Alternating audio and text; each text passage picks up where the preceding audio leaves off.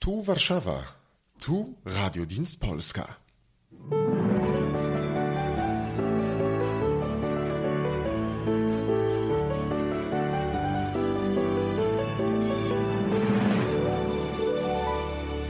Guten Tag, meine Damen und Herren.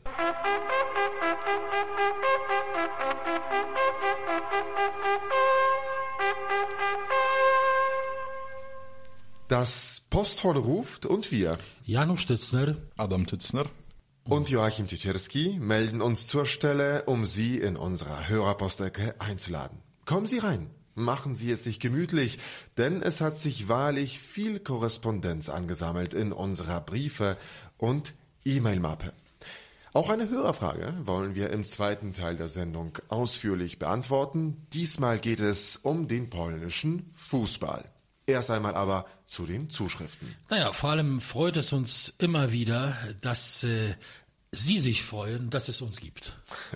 Schön auch zu wissen, dass unsere langjährigen Hörer beim Auslandsdienst des polnischen Rundfunks Die treuesten der Treuen, um so zu sagen. wieder dabei sind. Herr Odo Jackenkroll schreibt, dass es endlich wieder deutschsprachige Informationen aus Polen über Polen gibt, freut mich und fragt, sind Podcasts bzw. Radiosendungen geplant? Die Mail kam Mitte April. Inzwischen haben wir, wie Sie bestimmt gesehen und gehört haben, lieber Herr Jackenkroll, neben den geschriebenen Berichten einige Themen der Woche und Hörerpostecken aufgenommen. Ja, wir haben Großes vor, müssen uns aber nach den gegebenen Möglichkeiten richten und die sind bei einer ausschließlich ehrenamtlichen Initiative wie die unsere erst einmal nicht gerade enorm. Äh, wir stecken noch in den Anfängen, aber es geht voran. Geschrieben hat uns auch wieder Herr Peter Wilczka. Ihr Portal freut mich ungemein. Eine schöne Überraschung. Ich finde schon die Sparten so originell tituliert. Kriminal Polka oder bei Mutter Grün. Das lässt schon etwas schmunzeln. Super. Der Redaktion wünsche ich äh, viel Erfolg und Resonanz. Äh, auch Herr Jürgen Wager ist äh, zufrieden. Liebe Freunde, schreibt er, endlich, endlich wieder ein deutschsprachiges Radioprogramm aus Polen. Vielen Dank dafür. Wenn auch die Empfangsqualität nicht an die des polnischen Rundfunks formals heranreicht, die Informationen sind doch noch hinreichend hörbar und unverzichtbar. Ein langjähriger Wegbegleiter der deutschsprachigen Sendungen aus Warschau ist ebenso Herr äh, Hans-Jürgen Tausend aus München. Äh, Herr Tausend schreibt, seit den 70er Jahren höre ich den polnischen Rundfunk mit großem Interesse. Bedauerlich war die Schließung der deutschen Redaktion von Polskie Radio 2014. Umso schöner ist es, wieder von Ihnen zu hören. Herzlich willkommen bei mir. Verlass ist wie eh und je auch auf Herrn Hans Kopitschok. Endlich hat jemand den Mut gehabt und eine Webseite über Pol eingerichtet. Leider scheint es noch keine Hörerpost zu geben. Auch vermisse ich Informationen über Oberschlesien. Lieber Herr Kopitschok, deutschsprachige Webseiten über Polen gibt es im Internet einige. Alle werden in Deutschland gemacht und erklären den Deutschen Polen aus deutscher Sicht. Wir sind die Einzigen, die es aus Polen tun. Wie Sie hören können, haben wir Ihren ersten Wunsch bereits erfüllt. Es gibt inzwischen die Hörerpostecke. Auch Oberschlesien wollen wir nicht aus den Augen verlieren. Seien Sie herzlichst äh, begrüßt und bleiben Sie uns treu. Nicht vergessen hat uns auch Herr Detlef Ullmann aus Berlin. Er schreibt, es war toll, wieder die vertrauten Stimmen aus Warschau hören zu können, mit aktuellen Neuigkeiten. Ich freue mich auf neue interessante Informationen über Polen und wünsche dem Projekt Radiodienst PL viel Erfolg. Äh, Von Kontinuität schreibt ebenso unser einstiger und das wollen wir sehr hoffen, auch künftiger Stammhörer Herr Sven Eigenwillig. Ich freue mich, dass Sie den Radiodienst Polska ins Leben gerufen und damit das Leben des Auslandsdienstes von Polskie Radio gewissermaßen verlängert haben. Für mich fühlt es sich so an, als ginge es nach einer kurzen Pause einfach in der gewohnten Qualität mit Charme und Humor weiter wie bisher. Ich möchte mich bei Ihnen für Ihr Engagement bedanken. Nicht zu danken, lieber Herr Eigenwillig. Die Freude ist ganz auf unserer Seite. Ja, der Lob fließt, der Stolz sprießt, o süßer Selbstbetrug, des Guten nie genug. War das jetzt Goethe oder Eichendorff, lieber Herr Titzner? Äh, ja, ich befürchte, das war nur mein Vater.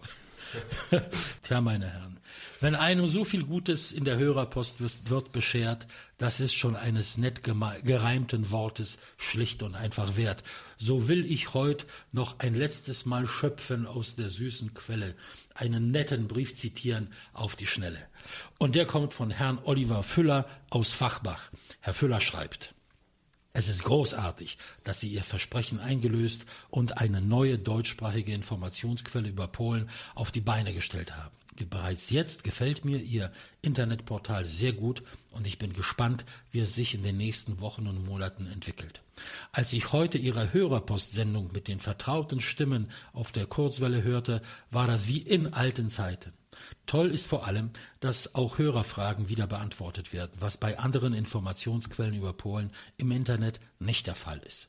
Das große Engagement Ihres ganzen Teams ist keine Selbstverständlichkeit und daher danke ich Ihnen dafür und wünsche für die Zukunft des Radiodienstes Polska viel Glück und Erfolg. Machen Sie bitte weiter so. Ihr Lob, liebe Hörer und Leser, ist uns Auftrag und Verpflichtung. Wir wollen uns an dieser Stelle bedanken auch für die Zuschriften von Herrn Ralf Ladusch aus Cottbus, Herrn Rainer Dombrowski, Herrn Hans-Joachim Brustmann aus Leipzig, Herrn Klaus Nindel aus Dresden, Herrn Hermann Süderich, Herrn Thomas Drescher und von Herrn Ivo Sesnik. Wir wollen auch nicht Herrn Jörn Axten unerwähnt lassen, der uns fleißig Kommentare zu fast allen unseren Artikeln sendet.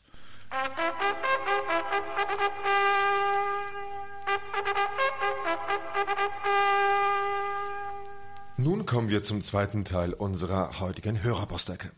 Herr Gerhard Hausmann aus Leverkusen hat uns äh, vor hm, eine wahrlich kolossale Aufgabe gestellt. Er schreibt, als eingefleischter Fußballfan kann ich mich noch gut an Zeiten vor 30, 40 Jahren erinnern, als der polnische Fußball großes Ansehen in ganz Europa und vor allem auch bei uns in der Bundesrepublik genoss.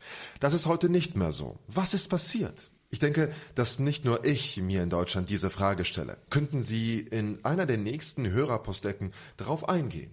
Nichts lieber als das, Herr Hausmann. Womit wollen wir beginnen? Ich bin heute auf dem Gebiet des Fußballs nicht mehr so bewandert, aber das war früher anders. Und weil ich in diesem Studio mit Sicherheit der Einzige bin, der die Anfänge der Blütezeit des polnischen Fußballs miterlebt hat, kann ich einiges darüber berichten.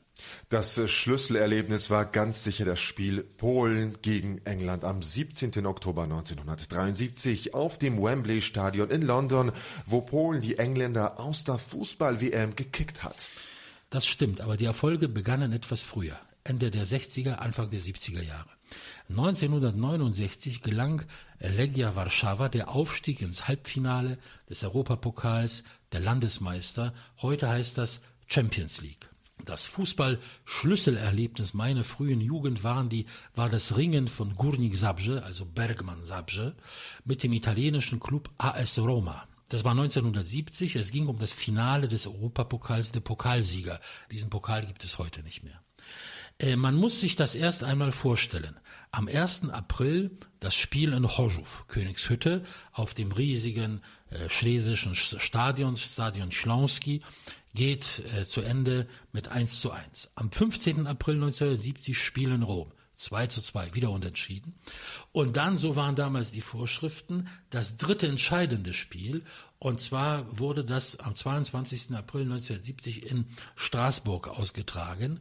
Und Sie können sich vorstellen, ganz Polen war schon außer Atem und war wie im Trance, weil das zog sich ja hin. Es war ja spannend ohne Ende. Und man muss sich auch vorstellen, damals, Ende der 60er, Anfang der 70er Jahre, war Polen natürlich ein, auf dem Gebiet des Fußballs völlig unbedeutend. Es gab keine Erfolge, keine großen Erfolge, vor allem in den äh, westeuropäischen äh, Regionen. Und das war das erste Mal, dass von einer polnischen Mannschaft so viel berichtet wurde, eben damals. Und in Straßburg am 22. April 1970 wieder unentschieden. Dann kam die Verlängerung, zweimal 15 Minuten wieder unentschieden. Und damals waren die Vorschriften so, dass man nicht die Strafstöße ausführte ohne Ende, bis einer gewonnen hat, sondern es entschied das blinde Schicksal, und zwar der Schiedsrichter warf eine Münze in die Luft und Kopf oder Zahl wurde entschieden. Dieses ist wirklich einer der ganz wichtigen Augenblicke in der Geschichte des polnischen Fußballs. Das sollen wir uns anhören. Reporter ist der inzwischen legendäre Jan Ciszewski. Aut boczny i koniec, proszę Państwa. I teraz, teraz dopiero, proszę Państwa, rozpoczną się największe emocje 300-minutowego maratonu między Górnikiem i Romą. Ende, meine Herrschaften. Erst jetzt, meine Herrschaften, stellen sich die größten Emotionen ein in diesem 300 Minuten dauernden Marathon zwischen Górnik Zabrze und AS Roma. Ein mörderischer Kampf, ein wunderbarer Kampf der Fußballer beider Mannschaften. Meine Herrschaften, das blinde Schicksal wird entscheiden, welche Mannschaft ins Finale aufsteigt. Kopf oder Zahl, wem wird die 5-Franken-Münze, der Herr Marchand in die Luft werfen soll, Glück bringen? Dramatyczny moment, dramatyczny moment, proszę Państwa. Uwaga! Achtung! Ein dramatischer Augenblick. Ein dramatischer Augenblick. Meine Herrschaften, Achtung! Keiner der Fußballer guckt hin. Die Münze ist gefallen. Polska! Górnik! Brawo! Brawo! Meine Herrschaften, die Gerechtigkeit hat gesiegt. Sprawiedliwości stało się zadość! Kochani chłopcy, przy... Im 1970 wurde dann der Trainer der polnischen Nationalelf Kazimierz Górski. Man sagt, das ist der bedeutendste, beste Trainer, den Polen jemals hatte. Und unter seiner Führung gelang Polen der erste große Erfolg der polnischen Nationalelf. Das war die Olympiamedaille bei den Olympischen Spielen in München, wobei man sagen muss, natürlich waren und sind die Olympischen Spiele auf dem Gebiet des Fußballs nicht ja so besonders bedeutend. Was wirklich zählt sind, ist der Berufsfußball in, in Westeuropa und in der Welt. Nichtsdestotrotz, es war damals das erste Mal, dass die polnische Nationalelf wirklich äh, große Berühmtheit erlangte. Es gelangte in Polen auch damals die Sowjetunion aus dem Rennen zu werfen. Das war eine sehr starke Mannschaft. Und dann begannen 1973 die Qualifikationsspiele zur Fußball-Weltmeisterschaft in der Bundesrepublik und Westberlin. Und in derselben Qualifikationsgruppe mit Polen war auch England. In dieser englischen Mannschaft spielten damals noch eine ganze Reihe von Fußballern, die 1966 ja den Weltmeistertitel gewonnen haben. Und die erste Sensation, das war schon das Spiel in Chorzów, Königshütte, wieder auf diesem berühmten, riesigen schlesischen Stadion. Die Engländer haben, naja, sich nicht ins Zeug gelegt, sie haben sich nicht gut vorbereitet, sie meinten, das wird ein Spaziergang sein und haben 2 zu 0 verloren. Und dann die Revanche oder das Revanche-Spiel auf Wembley am 17. Oktober 1973. Aus der Konstellation in der Qualifikationsgruppe ergab sich die Situation, dass Polen ein Unentschieden erlangt. Und das ist auch passiert. Es war ein dramatisches Spiel. Vor allem, das war ein Spiel England gegen Jan Tomaszewski, den polnischen Torhüter, der eine unglaubliche Leistung damals vollbracht hat. Er hat Strafstöße aufgehalten, er hat äh, praktisch hoffnungslose Situationen gerettet und vor 100.000 englischen, britischen Zuschauern gelang Polen dieses 1 zu 1. Es war durch Jan Domarski, dieser Name wird mit goldenen Lettern in die Geschichte, in der Geschichte des polnischen Fußballs eingetragen und die Polen sind zum ersten Mal in der Geschichte in die Weltmeisterschaft aufgestiegen in Deutschland und haben England aus dem Rennen gebracht. Der, der Sieg von Wembley war der größte Triumph äh, des polnischen Fußballs bis heute. Einzug in die Weltmeisterschaft. Und äh, dieses Wembley ist das Schlüsselerlebnis der Geschichte des polnischen Fußballs. Das kann man nur vergleichen mit dem Wunder von Bern von 1953, das die Deutschen bis heute so feiern, als sie gegen die Favoriten, gegen die Ungarn, die Weltmeisterschaft gewonnen haben. Hören wir nochmal, wie der englische Fernsehkommentator das Ende dieses Trauerspiels für England kommentiert. A foul throw given. Norman Hunter. Have England got time now? No, they have not. It's over. It's all over. And for England, one of the blackest days they've ever had. Sir Alf Ramsey must be a very disheartened man. But he still has a handshake for Polish Spiel officials. auf Wembley war nur der Anfang einer äh, Glänzzeit in der Geschichte des Fußballs äh, eh, in Polen. An der Weltmeisterschaft 1974 hat Polen den dritten Platz errungen und damals auch viele gute Mannschaften beseitigt, unter anderem Argentinien und Italien und Jugoslawien. Dann kam das Spiel gegen Westdeutschland. Dieses Spiel ist in die Geschichte eingegangen als die Wasserschlacht von Frankfurt. Obwohl die polnische Mannschaft viele Chancen hatte, sind die Deutschen besser rausgekommen und haben mit 1 zu 0 gewonnen. In der Reportage des deutschen Fernsehens hört es sich so an. Zu Beginn dieser Partie waren erstmal die Ordner und die Feuerwehrleute gefordert. Denn 90 Minuten vor Anpfiff, vor geplantem Anpfiff dieser Partie begann es aus Kübeln zu schütten. Unfassbare Szenen spielten sich ab. 14 Liter pro Quadratmeter gingen nieder und die Regentropfen sprangen einen halben Meter hoch. So sagte er im Nachhinein. Erich Linnemeyer, der österreichische Schiedsrichter, der sich sicherlich auch ein bisschen auf Druck der Organisatoren dann doch entschied, diese Partie auf diesem eigentlich nicht bespielbaren Boden anzupfeifen. Das Ganze mit 40-minütiger Verspätung. Und für die Akteure war das eine reine Wasserschlacht. Ein kontrolliertes Fußballspiel war an diesem 3. Juli 1974 im Frankfurter Waldstadion schlicht und ergreifend nicht möglich. Hier sehen wir es nochmal. Schön untermauert durch Nach der Wasserschlacht von Frankfurt hat äh, Polen den dritten Platz errungen. In diesem Spiel um dritten Platz hat die polnische Mannschaft gegen Brasilien gewonnen. Bis zum Ende der 80er Jahre hat die polnische Mannschaft noch auf einem guten Niveau gespielt, aber der dritte Platz bei der Weltmeisterschaft 1982 war die letzte große Errungenschaft. 1982 in Spanien, das muss man auch äh, dazu sagen. Ähm, woher kamen eigentlich diese Erfolge? Naja, ähm, so wie man es heute im Nachhinein beschreibt, in den Fachpublikationen war das ein wenig äh, ein Zufall.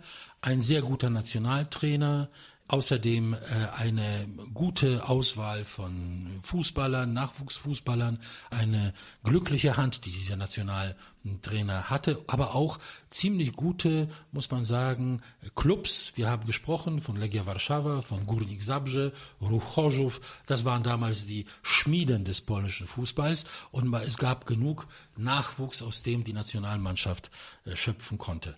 Außerdem, es ist eben so im Fußball, dass eine gewisse Zeit eine, eine Glanzzeit entsteht. Bei, in den 50er Jahren war das in Ungarn so, in den 80er und 90er Jahren waren die Bulgaren hervorragend, jetzt haben eine sehr gute Mannschaft, die ich höre, die Belgier.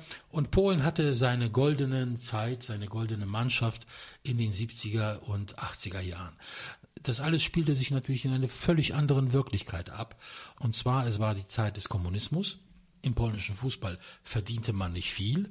Es war unvorstellbar, dass man irgendwelche Ausländer hier spielen lässt. Äh, die würden für solches Geld gar nicht spielen wollen. Außerdem war das gar nicht vorgesehen im sozialistischen Sport.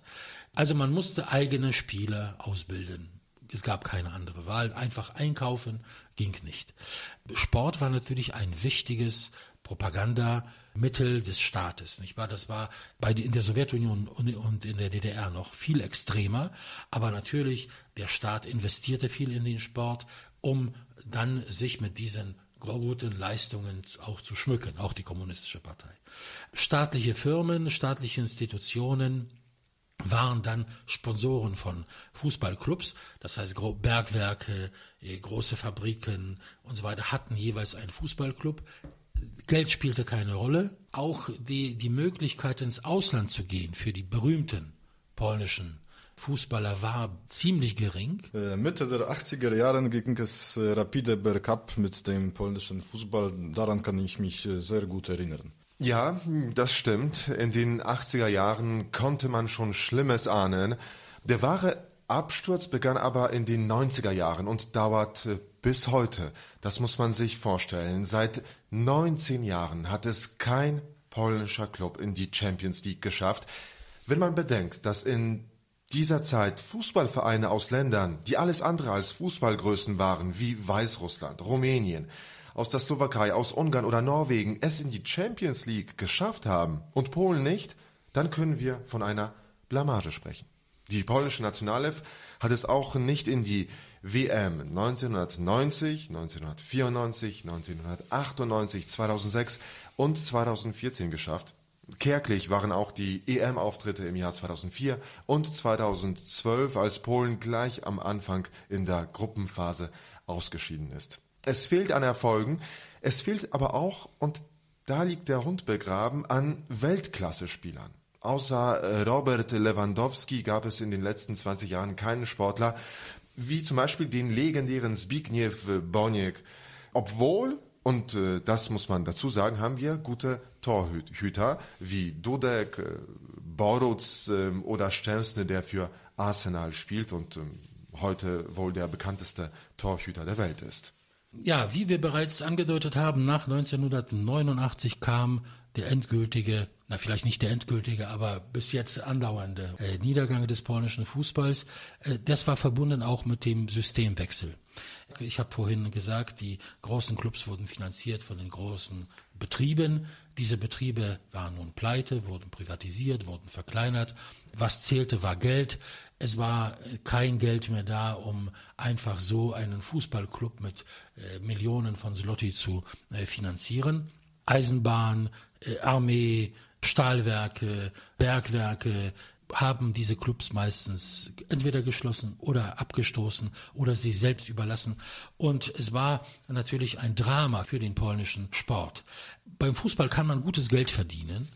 Aber wenn man natürlich langzeitig investiert, vor allem in die Schulung des Nachwuchses und in den 90er Jahren, in dieser Zeit des Systemwechsels, wo es wirklich große Probleme in Polen gab, gab es natürlich keinen ausländischen Investoren, der äh, in den Fußball investieren wollte. Es gab einige erste polnische Millionäre oder Milliardäre, die äh, da Geld reingesteckt haben. Aber das war, meistens hatten die doch einen zu kurzen Atem, äh, wollten nicht lange warten auf, dass die Investition sich rentiert. Sie versuchten schnell zu Geld zu verdienen. Das heißt, sie haben geschlossen die, die Nachwuchsausbildung für die Nachwuchsfußballer. Äh, sie kauften schnell ausländische Fußballer ein. Manchmal war das gelungen, manchmal war das nicht gelungen. Sie hatten auch nicht das Geld, um die Weltstars zu kaufen. Das waren auch Leute, auf die äh, dann versagt haben. Dann, wenn sie etwas, entweder wenn sie etwas verdient haben, dann haben sie den Club schnell verkauft oder wenn er sich nicht rentierte, haben sie ihn auch abge, haben haben sie auch abgestoßen. Und in dieser Zeit kam es zu einem Zusammenbruch beim Nachwuchstraining, Nachwuchsschulung. Der polnische Fußball hatte keinen Nachwuchs. Es gab äh, keine Eigentümer der Fußballclubs, die daran interessiert wären, also den Nachwuchs äh, auszubilden. Die Stadien waren primitiv und verfielen schnell. Das waren ja keine modernen äh, Anlagen aus der Zeit des Sozialismus. Äh, dieser Niedergang auch der polnischen Fußballliga aus den erwähnten Gründen führte dazu, dass die Zuschauer immer weniger wurden, dass die Stadien überlassen wurden, Rowdies, Hooligans, irgendwelchen Elementen, mit denen man eigentlich nicht viel äh, zu tun haben wollte. Außerdem äh, bekamen nach 1989 die Fußballer die Möglichkeit, jetzt äh, einfach wegzufahren. Und so äh, vegetierte bis Ende der 90er Jahre der polnische Fußball so vor sich hin. Ab Anfang der 90er Jahre war viel Rede von Korruption im polnischen Fußball. Obwohl Korruption auf das Niveau des Fußballs nicht unbedingt einen negativen Einfluss haben muss, ein gutes Beispiel ist Italien, wo trotz gigantischer Bestechungsaffären das Land unzählige sportliche Erfolge bis heute aufweisen kann. Doch in Polen fiel die Korruption auf eine Zeit, wo der Fußball sein Tief erreichte. Die Vereine waren unterfinanziert, die Spieler demotiviert und dazu noch verkaufte, äh, korrupte Funktionäre. Ich kann mich noch gut an das letzte Jahr erinnern, als mehrere Verantwortliche als Teil einer ganzen Fußballmafia verurteilt wurden. Am bekanntesten ist ein Mann mit dem Pseudonym Friseur, ein ehemaliger Gefängnis, äh, Gefängnisfriseur. Unter seiner Führung sollen von 2006 bis 2008 Dutzende Spiele in den unteren Spielklassen verschoben worden sein. Eine Liste mit 28 Namen von Schiedsrichtern, mit äh, denen der Friseur Kontakt hatte, wurde 2006 vom Sportmagazin Przegląd Sportowy veröffentlicht und dies brachte die illegalen Vorgänge an die Öffentlichkeit. Der Friseur sitzt nun für äh, drei Jahre im Gefängnis, Bis heute wurden mehr als 200 äh, Personen festgenommen, aber vermutlich sind diese Fälle nur die Spitze des Eisberges. Na, es ist ein wahrlich düsteres Bild, das wir hier zeichnen, aber es gibt auch Anzeichen dafür, dass es ein wenig äh, aufwärts geht. Stimmt das? Ja, das stimmt. Nach, äh, nachdem in 2007 Polen zum Gastgeber der Europameisterschaft gewählt wurde, begannen große Investitionen in die äh, Infrastruktur. Neue Stadien wurden gebaut äh, und zwar nicht nur in diesen Städten, wo die EM äh, Spiele stattfanden, sondern auch in vielen äh, anderen und kleineren Städten. Äh, fast jeder Club in der polnischen Extraklasse spielt auf einem neuen Stadion. Das Ausmaß der Korruption ist, ist schwer einzuschätzen, aber es ist bestimmt viel kleiner als noch vor zehn Jahren. Es gibt eine neue Leitung des polnischen Fußballverbands. Die alte korrupte Leitung wurde ersetzt und jetzt ist der ehemalige Fußballstar von den 80er, Zbigniew Bonik, äh, der, der Vorsitzende. Ich glaube, es geht jetzt äh, besser unter dieser Führung. Und ähm, gibt es eine Chance jetzt äh, wieder eine solche goldene Generation der äh, Fußballer in Polen zu haben? Ja, trotz des äh, frühen Ausscheidens der polnischen Mannschaft bei der EM 2012, äh, die in Polen und der Ukraine ausgetragen wurde, hatte die Meisterschaft einen ja, recht guten Einfluss auf den polnischen Fußball. Der Staat begann sich für den Sport zu interessieren. Es wurde viel in neue Stadien investiert. Äh, polnische äh, Fußballvereine wie Legia, Lech Poznań, Górnik Zabrze, Widzew Łódź, Korona Kielce, Wisła äh, und Krakowia Kraków spielen heute auf neuen, modernen Stadien. Mm, Legia Warszawa, Lech Wisła, Górnik, also die bedeutendsten Vereine haben, wie Adam noch schon erwähnt hat, vernünftige Eigentümer und verfügen heute über größere Budgets bessere Spieler. Robert Lewandowski kennt jeder. Es gibt auch gute Torhüter. Ich hoffe, ich hoffe, es kann nur besser sein. Was noch bleibt, äh, ist das Problem der Fahnenbewegung und des Fußballrauditums. Darüber wurde seinerzeit in Deutschland ja viel berichtet, vor allem im Vorfeld der Fußball-Europameisterschaft. Hat sich das Problem jetzt ein bisschen entspannt oder ist das immer noch so dramatisch wie vor, sagen wir, fünf, sechs Jahren? Ich denke, es, es war nie wirklich so dramatisch. Vielleicht in den 90er Jahren war es, war es sehr schlimm. Jetzt ist das äh, seit vielen Jahren viel, viel besser geworden. Äh, also die Fanbewegung sieht äh, aus wie ungefähr so wie auch in vielen anderen europäischen Ländern. Die ganz äh, überzeugte Fans sind, äh, sind eigentlich eine Subkultur. Diese Subkultur hat, hat ihre äh, eigenen Regeln die für den Rest der, der Gesellschaft äh, manchmal sehr, sehr komisch sind. Es gibt manchmal ziemlich viel Gewalt. Also es gibt auch Zustimmung unter diesen äh, äh, Fußballfans äh, zur Gewalt gegen Fans anderer Mannschaften. In den 90er Jahren kam es sehr oft auf den Stadien zu Schlägereien. Das ist aber schon seit langer Zeit nicht so. Die neuen Stadien sind äh, sicher, sie sind überwacht von Kameras. Äh, die Polizei weiß, wie sie sie äh, schützen soll. Seit vielen Jahren gab es keine Schlägerei auf keinem polnischen Stadion. Vielleicht sollten wir auch erwähnen, dass äh, es in Polen sowie äh, anders als in Deutschland, in Italien oder Spanien keine politische Spaltung unter den Fußballfans gibt. Äh, es gibt keine äh, solchen Fußballclubs wie St. Pauli, wie äh, Livorno in Italien, wie Sevilla in Spanien, wo die Fans eindeutig linke Positionen vertreten. Alle äh, polnischen Fußballfangruppen sind angesiedelt auf der konservativen Seite, auf der patriotischen Seite, manche sagen auf der nationalistischen Seite. Da gibt es sehr viele äh, Schattierungen, aber sie schöpfen voll aus der polnischen antikommunistischen äh, Tradition. Und was äh, auffällig ist, auch in den, vor allem in den letzten Jahren, Während der Fußballspiele wird erinnert an große Ereignisse aus der polnischen Geschichte, an Menschen, die in der polnischen Geschichte eine wichtige Rolle gespielt haben, die gewürdigt werden. Es ist äh, äh, manchmal atemberaubend, welche Arbeit sich diese Fußballfans machen, um riesige, transparente, riesige äh, Darstellungen zu organisieren wie auf den Tribünen, äh, wie sie dieses Bild der Tribünen arrangieren. Das sind ja Dutzende von Quadratmetern, äh, die da ganz genau durchgeplant werden und dann es, es ergibt dann das entsprechende Bild oder die entsprechende Losung. Natürlich gibt es unter den Fußballfans in Polen auch nationalistische Elemente, Schläger, die man weiß nicht, wo das Rauditum und das endet und das politische beginnt. Es gibt auch manchmal rassistische, manchmal antisemitische Äußerungen. Aber man muss sagen, es ist eher eine Ausnahme, das ist nicht die Regel. Bei weitem kann man nicht diese polnischen Fans als nationalistisch äh, nennen.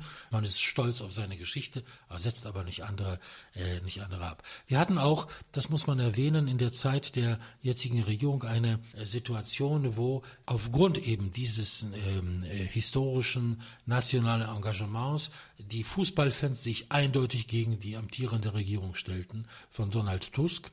Das führte zu einer langen Auseinandersetzung zwischen der Regierung und den, äh, und den Fans.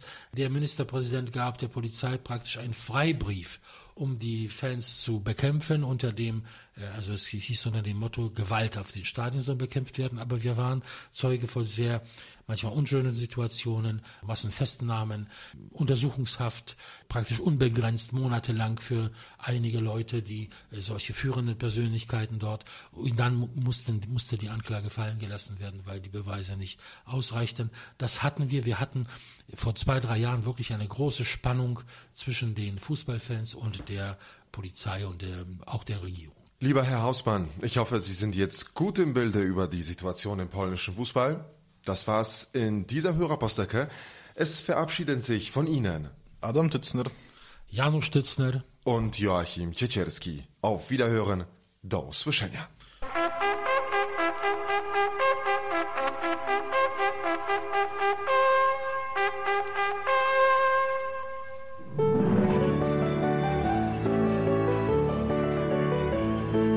Radiodienst Polska aus Polen über Polen.